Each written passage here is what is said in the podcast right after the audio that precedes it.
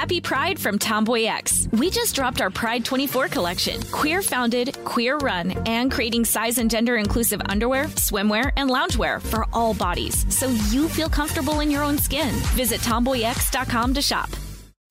As important as choosing the right destination when traveling is choosing the right travel partner. Gene! Gene Fodor! Gene, was good. But be careful, because the worst trips result when two partners have two different agendas. The CIA really need your help, Gene. Freeze, Americano! Gene, run! Listen to Fodor's Guide to Espionage on the iHeartRadio app, Apple Podcasts, or wherever you get your podcasts. It's like the police knew who he was before they got here. From iHeart Podcasts. the Medical school dean at USC was leading a secret double life. He's breathing right now? Yes, he's absolutely breathing. I'm a doctor, actually. A story about money, power, and corruption. When people fall in line, they fall in line. Looking back, I realized, oh, everyone knew. I'm Paul Pringle, an investigative reporter for the LA Times. Listen to Fallen Angels, a story of California corruption on the iHeartRadio app, Apple Podcast, or wherever you get your podcasts. Hi there, I'm Bob Pittman, Chairman and CEO of iHeartMedia. I'm excited to announce a new season of my podcast, Math and Magic Stories from the Frontiers of Marketing. Our guests this season show us big risk can yield big rewards like Rob Reilly, the creative head of one of the world's leading advertising firms. I try to create environments where anybody can say anything without any judgment. Listen to a brand new season of Math and Magic on our very own iHeartRadio app, Apple Podcast, or wherever you get your podcast. Something that makes me crazy is when people say, well, I had this career before, but it was a waste. And that's where the perspective shift comes that it's not a waste, that everything you've done has built you to where you are now. This is She Pivots, the podcast where we explore the inspiring pivots women have made and dig deeper into the personal reasons behind them. Join me, Emily Tish Sussman, every Wednesday on She Pivots. Listen to She Pivots on the iHeartRadio app, Apple Podcasts, or wherever you get your podcasts. Welcome to Brainstuff, a production of iHeartRadio. Hey, Brainstuff, Lauren Vogelbaum here. For centuries, peoples in Central America and the North American Southwest have used peyote, a hallucinogenic cactus, for certain religious ceremonies and rituals. And during the psychedelics infused days of the 1960s, peyote found a new audience among counterculture hippies seeking a back to nature lifestyle. These days, peyote is in the news again, in part because the plant, along with hallucinogenic mushrooms, was decriminalized in Oakland, California in June of 2019, the second city in the U.S. to do so after Denver, Colorado. Advocates say the cactus's new status will free up law enforcement to pursue more serious matters and potentially allow for more research into peyote's physical and psychological effects, which may help people with mental health disorders or substance misuse disorders. But before we look at its medicinal side, let's first find out what the plant is all about. Peyote, taxonomical name Lophophora williamsii. Peyote is a small cactus that grows mostly underground. Only its top is visible. This is called the button or crown, and it ranges in size from roughly that of a ping pong ball to a baseball, both slightly flattened and bulbous. They're actually super cute and look like little bluish green steam buns. Peyote is a spineless, slow growing cactus, one that may take years to reach flowering maturity in the deserts of South Texas and northern Mexico. As they grow, the cacti produce a range of compounds called phenethylamine alkaloids, some of which have a distinctive hallucinogenic effect on humans. Once harvested, the crowns can be eaten, brewed as a tea, or dried and crushed into a powder, which can then be loaded into capsules.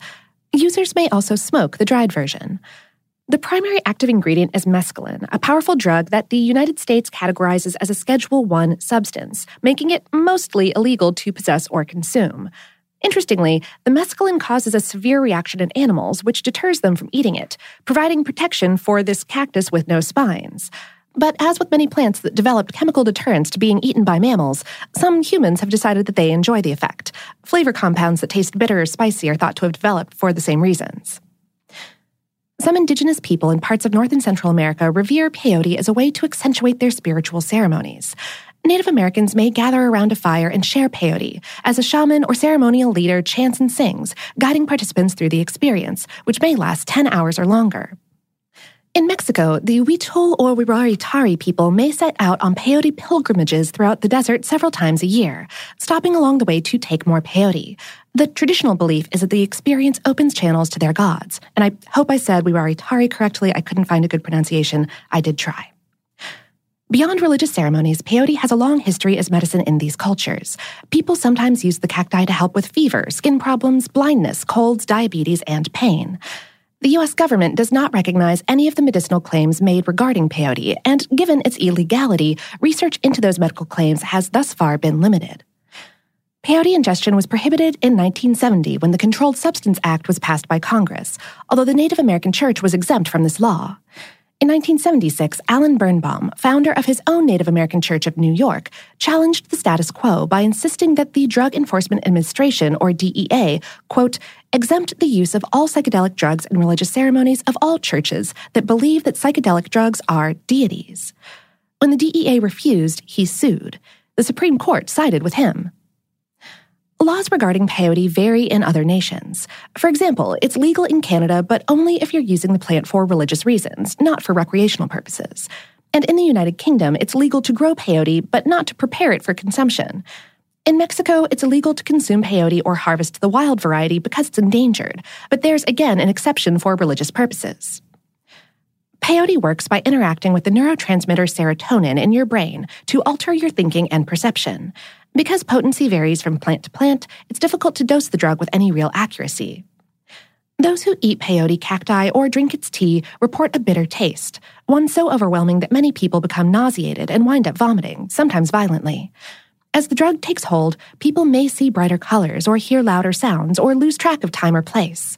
They could experience euphoria, detachment, illusions, or visual distortions. As to whether they have a good trip or a bad trip can depend on the expectations of the users and the setting. Is it taking place in a church, a nightclub, or a doctor's office? If the trip goes badly, mood swings, paranoia, or panic may occur. Other side effects may include dry mouth, headaches, increased heart rate, and impaired motor skills. Peyote isn't generally regarded as a physically addictive drug. Like hallucinogenic mushrooms, many users take the drug only occasionally and often as part of a spiritual experience. But as with all mind altering substances, some mental health experts express concerns that peyote may produce psychological dependency in some users. Although most Native cultures frown on recreational use, many curious people outside of Native American churches seek peyote, sometimes simply as a psychedelic, or perhaps as part of what they see as a personal spiritual journey. There is an industry of churches and guides who will help tourists find and take peyote, but overharvesting from tourism is threatening the peyote supply, and as a result is also imperiling Huichol religious traditions, which rely so heavily on the sacred plant. Once the plant's been harvested, it may take a decade or more for it to regenerate and produce mature crowns. In Texas, only a handful of peyote harvesters, called peyoteros, can legally harvest the cacti and then sell them to the Native American church. The peyoteros lease land in the tiny patch of Texas where the cacti is found, hoping to find enough of the prized plant to make a living. It grows in less than 1% of the state by area, a swath roughly the size of Rhode Island, or about 1,250 square miles. That's around 3,500 square kilometers for our metric friends.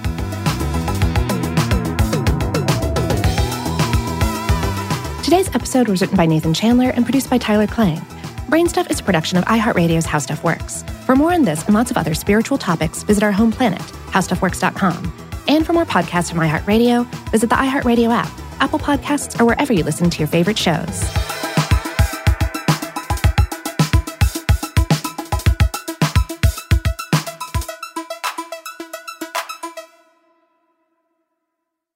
Happy Pride from Tomboy X. We just dropped our Pride 24 collection. Queer founded, queer run, and creating size and gender inclusive underwear, swimwear, and loungewear for all bodies so you feel comfortable in your own skin. Visit tomboyx.com to shop. As important as choosing the right destination when traveling is choosing the right travel partner. Gene! Gene Fodor! Gene, was good! But be careful, because the worst trips result when two partners have two different agendas. The CIA really need your help, Gene. Freeze, Americano! Huh? Oh. Gene, run! Listen to Fodor's Guide to Espionage on the iHeartRadio app, Apple Podcasts, or wherever you get your podcasts.